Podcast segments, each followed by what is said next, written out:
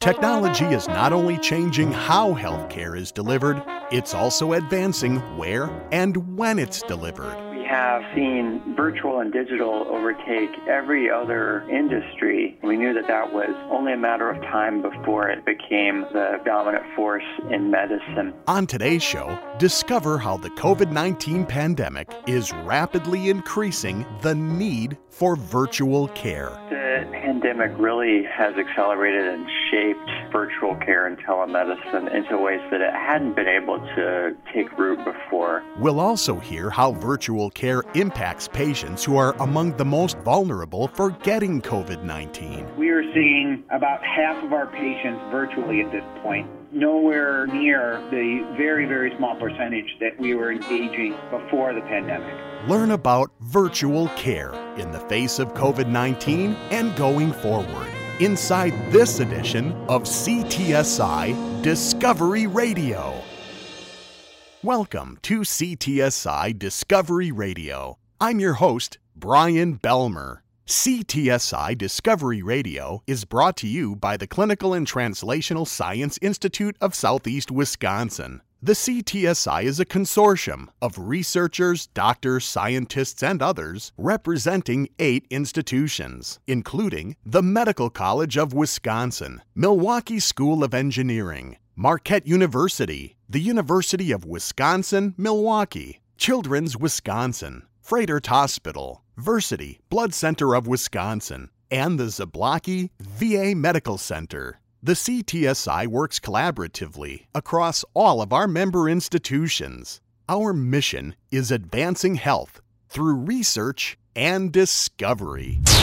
Technology changes perhaps faster than anything in our lives. Seemingly, new advancements happen daily. And it's not only technology itself, but how we use it that changes quickly. Take, for example, our country's current situation with the COVID 19 pandemic. The coronavirus brought about the need for people to socially separate. But life needs to go on, and that includes healthcare to ensure healthy living. Fortunately, we have smartphones, laptop computers, and tablets to keep us connected digitally. And never has that been more vital than during this public health crisis. Dr. Brad Crotty is Assistant Professor of Medicine, Division of General Internal Medicine at the Medical College of Wisconsin. We met with him recently to learn about virtual care, clinical health care that's conducted not in person, but using technology. Dr. Crotty tells us that the need for social distancing in order to control the spread of the coronavirus is indeed important, particularly in clinical care.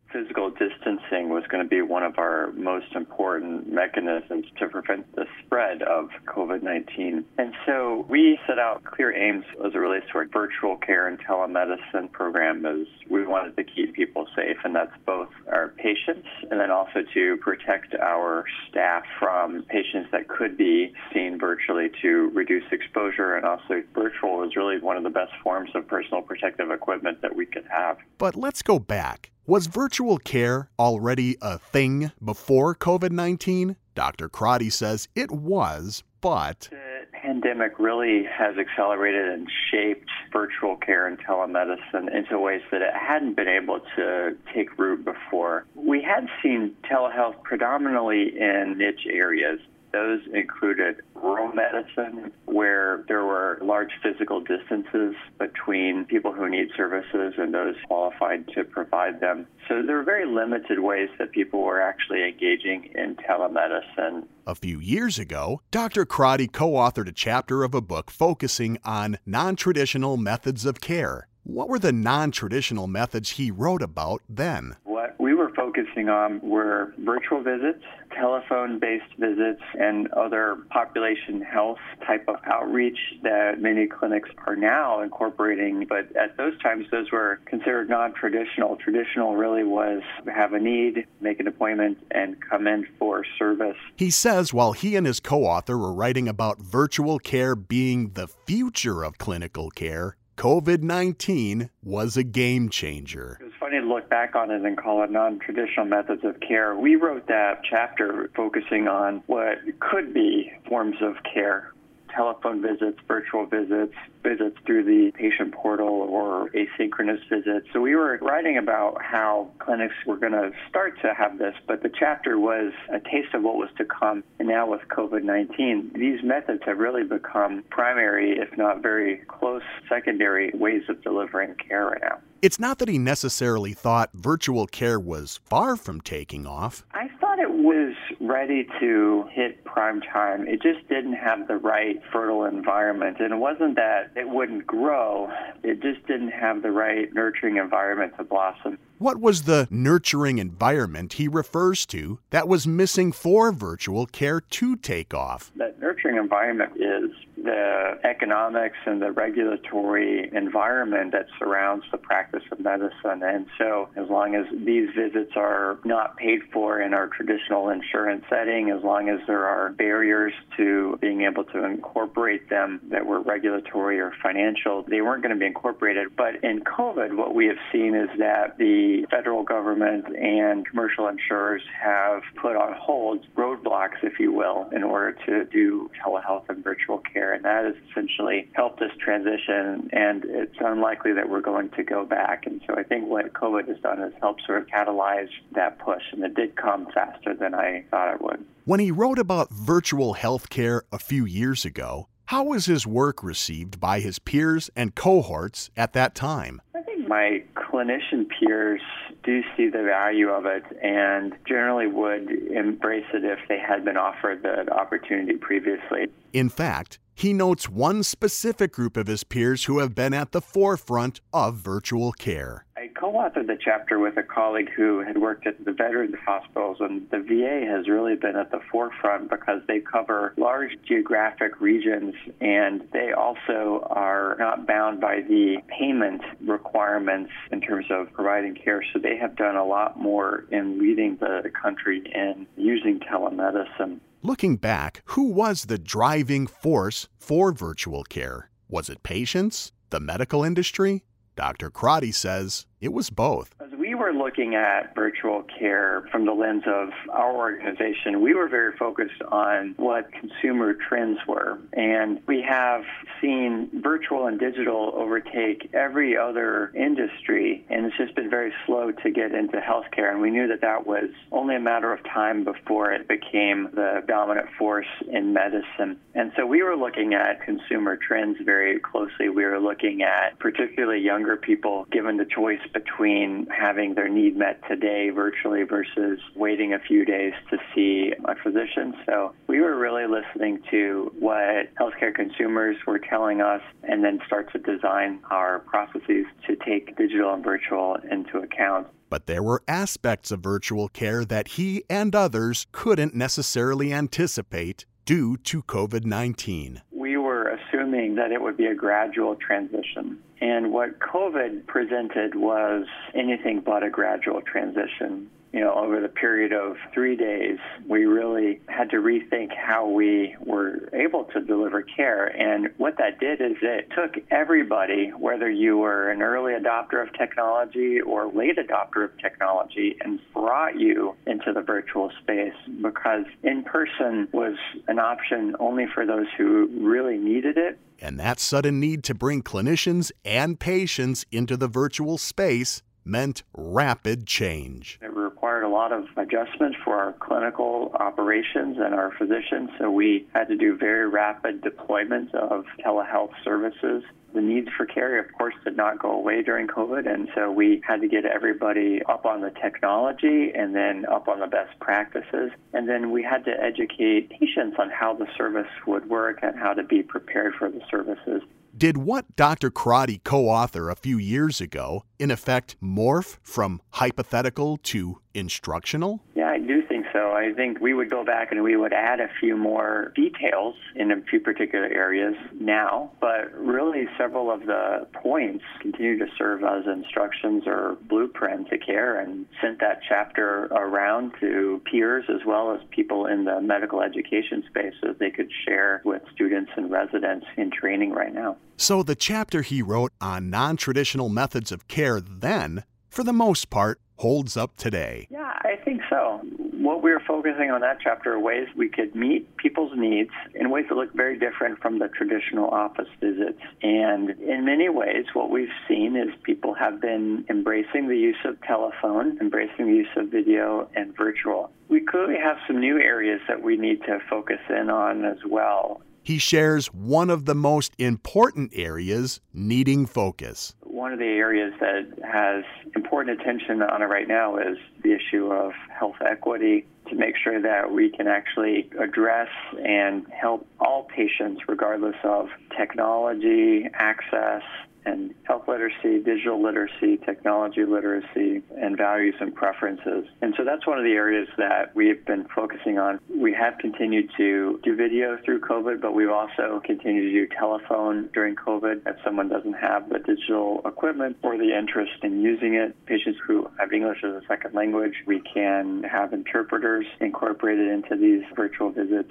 So the health equity is an important area Today, Dr. Crotty says there are many patient benefits of virtual care. Yes, during COVID 19, but also going forward seen a lot of examples of how people are using telemedicine. We've had a patient go on a smoke break at work and talk to their doctor about smoking cessation rather than lighting a cigarette. We have seen people on the job take video calls in their car, so that has saved them from having to take time off of work. They've been able to do it on a scheduled break essentially and get right back to doing their work. Another benefit is seeing people in their home environment. We can go to the medicine counter and take a look at what pills are there. We can understand what constraints are in the home environment if we need to make any recommendations for getting around the house, occupational therapy, etc the general theme is that we're getting care delivered in a way that is built around the person rather than being built around the doctor or the clinician.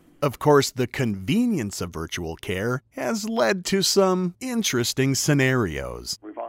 Some interesting examples where people have wanted to do visits while driving a car, and those have been examples that we've had to say this is not the best time and place to have a conversation about your health. Why don't you pull over or let's reschedule a time? Meanwhile, other patients encounter what he refers to as areas of friction in embracing virtual care several areas of friction for patients. One is getting comfortable with the idea of doing a virtual visit and understanding what it is and what it is not. So everyone has clear expectations of what it is like to go to the doctor's office, but many people are doing these video visits for the first time and understanding how to actually sign online to get connected. We've been trying to make even easier for patients. Conversely, there are areas of friction for doctors and clinicians as well, including technical issues. We have visits where internet connection is just not stable enough. And that can be frustrating because on a video call with friends and you get a poor connection, you just keep going. But with potentially a stressful conversation, the stakes are a lot higher. And so we have to not have our clinicians be doing a lot of tech support, which they currently are doing. Other significant areas of friction are related to regulatory and policy changes surfacing due to rapid growth in virtual care. Rubs has always been how clinicians are paid for their time and their services. And this health policy issue, I think, has been one of the more important issues of this virtual visit transition. So it's not uncommon for people to call in for medical advice or to send a message through a secure patient portal. However, kind of difficult to check all of the boxes in order to have that be paid for. Dr. Crotty suggests moving to a value based healthcare system will help. When we transition to a value based care and service, we have the ability for focus to be just on what does Mr. Jones need today. And my colleagues have been looking forward to be able to do the right thing by patients without worrying about whether I can get paid for it or not. And so I think it's really a joy of practice to be able to just do the right service for the patient when they need it. Ahead of such changes, how does he see healthcare responding to rapidly increasing virtual care, especially due to the pandemic? All the way down to small doctor's offices have found ways to provide telehealth services to patients. So I think everyone has put their best foot forward, although there's been a lot of fits and starts because some people were starting with fairly robust telehealth programs and other people were building them from the ground up. And as more and more virtual care takes place, he expects there'll be more refinement and focus on patient experience in the future. As far as the patient experience in virtual care to this point, patient response not unexpectedly is mixed. Some people really find it incredibly convenient and incredibly helpful, and other folks will say, Well, this is easy, but I still like coming in to see you, and I hope that next time we'll see you in person. One of the things that I think we'll be going forward in the future with is instead of every six month visits, doing a series of shorter touch points that are likely to be done by video but could be over text message, likely to be valued by both the patients and clinicians too. What about you? Have you experienced a virtual healthcare visit with your physician? If you haven't, Dr. Crotty offers this encouragement. COVID 19 accelerated a trend that had already been started, but really it solidified that virtual care is an efficient and effective way of receiving healthcare services and, in general, provides the same amount of quality care and service for the patients. We now know that virtual care is practical in general, and due to the pandemic, it's been necessary. But is it viable for providing quality health care for patients with pre existing conditions, especially during COVID 19? To find out, we spoke with Dr. Josh Meskin, Director, Associate Professor, Department of Medicine, Division of Cardiology at the Medical College of Wisconsin. As Director of Cardiology, Dr. Meskin says it's been critical for he and his team to pivot in their approach to cardiological care during the pandemic. As the pandemic took hold, there was a lot of medical research to investigate who's at highest risk for contracting the illness and who would have complications from the illness, such as the need for hospitalization or even death.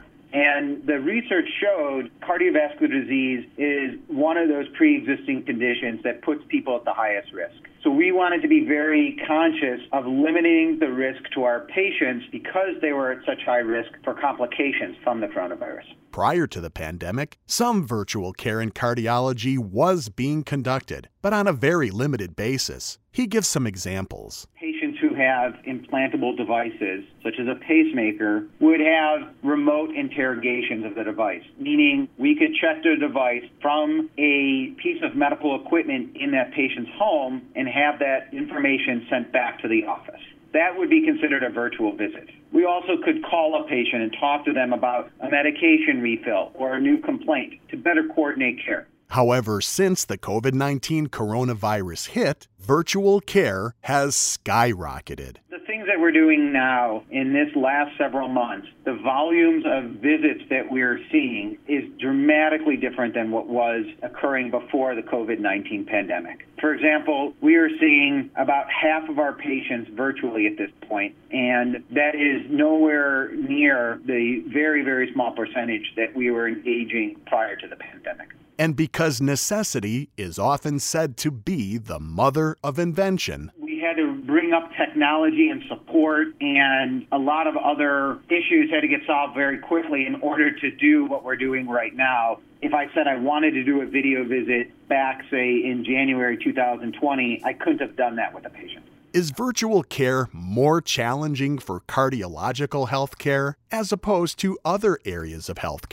care? not sure I would say necessarily it's more challenging. I think each patient needs to be approached differently and given appropriate care for their needs. So, then what determines whether a cardiology patient can be effectively served via virtual care versus an in person visit? If I have a patient seeing me for something such as preventative care because of a family history of heart disease, I can do a lot of counseling and engaging very well over a video if there's a patient who I've never seen before who's got new chest pain or shortness of breath, seeing them virtually can be challenging because I can't do things that I would normally do to investigate those symptoms on a very urgent need. This also means working with the individual patient to determine if virtual care is the best option? Obviously, one of the big concerns is is the patient comfortable with the virtual approach? When we schedule a patient, we make sure that they have an understanding of what virtual care means and make sure they understand the technology enabled to do that. Then we try to figure out is their condition appropriate or not appropriate for a virtual visit. Next, we asked Dr. Meskin if there are specific cardiovascular conditions that are better suited for virtual care. More chronic problems are usually more easily addressed with virtual care. Newer problems or new complaints are generally better served in person. More specifically, preventative care, things like cholesterol control, those are very suited to virtual care. Long term management of coronary artery disease, if the patient's not having symptoms, can be done through virtual care. When the pandemic hit, how prepared were he and his cardiology team to pivot to the level of virtual care needed in response? Well, I'm not sure that I was ready for how significant of a change it would have on my life, both professionally and personally. I don't think that we were ready to pivot directly to virtual care because we never had to consider that option before this pandemic hit. However, although they couldn't have been fully prepared for it, I've been very impressed with not just my cardiology team, but the whole entire enterprise's response to the need to make that huge pivot. We understood the need to prevent potential spread of the virus. That understanding was a huge driver to make this happen and the rapid response to change that everyone's embraced. He does admit there have been challenges getting virtual care to where it needs to be during COVID 19. Issues cropped up. You're having 30 people in a clinic doing video visits. The traffic on the Wi Fi goes up dramatically. And our IT team responded by increasing servers. We saw the development of new technology, which we were willing to adapt and utilize, things like that. And fortunately, during all of this, patients have been well, patient. Sometimes you worry about how you're serving the patient and whether they understand your intent. And I think the patients showed a tremendous amount of uh, willingness to give us the benefit of doubt when things weren't working and giving us their patience to make sure that we were able to give the care and understanding that there was going to be delays throughout the day as we overcome struggles that were happening. What might a typical cardiology virtual care appointment consist of? Dr. Meskin walks us through. First, a pre exam are scheduled for an appointment, we confirm that they have technology and the appropriate consent to be able to do a virtual visit. Then the day of, they'll get another phone call from us to review their medications, any home vitals that they have by taking their own blood pressure or heart rate, go over their insurance, a typical front desk experience when you're doing in-person care. And then for the virtual exam, physician at the time of the appointment will contact them to join the virtual visit, either through an app on the phone, or sometimes the physician would send them a text message and the patient would open that text message link to a video. Then you'll have an audio and video experience with the physician that's pretty similar to doing FaceTime with a friend or something because it's using the same technology. There are some unique obstacles in providing virtual care specifically for cardiology patients. The obstacles are when a patient has a new symptom that I wasn't prepared to address in a virtual setting. Someone who tells me that they are having a new problem with shortness of breath or a new problem with chest pain that I'd like to investigate further. And then there's a challenge of I can't do an exam for those specific people to supplement my decision making. But those obstacles can provide new opportunities. Does give me an opportunity to identify that symptom, order some initial testing, and then coordinate follow up in a timely manner so we can follow up both on the symptoms and the testing. So I think there's challenges and obstacles that can be overcome and handled. What's the learning curve been like for patients? Have they had specific challenges? There is for patients who aren't used to using a lot of the features on their computer or smartphone technology that's tough to engage with but it's actually pretty straightforward when someone walks through it. And I've had a lot of patients who have done a virtual visit with us before, and the second time they're like, it's a piece of cake. So I think the unknown is probably the biggest challenge in learning curve, but it's quickly overcome. Because of the pandemic, what protocols are implemented to ensure safety of cardiology patients for in person visits? A sizable portion portion of our patients are needed to have in-person care. So utilizing those virtual visits decreases the number of people at any one time in our facility. So that alone creates social distancing. In our waiting room, people are spaced out better. Everyone who comes into the facility is screened for symptoms and asked to wear a mask. And then we also ask people to come alone. If they have the need, we ask that only one person accompanies them. Although some cardiology care requires in person visits, Dr. Meskin says there's already lots of technology for patients to use at home to monitor conditions. Oh, definitely. And people have implantable devices like pacemakers. There's boxes at people's homes that transmit the data from those devices to us patients who need to wear a temporary monitor, we can mail it to them. They can wear it for a prescribed period of time and then mail it back to us. So there's not even an in person interaction, but instructions that can be done virtually. There's even technology many of us already have that can allow more cardiology care to be conducted virtually.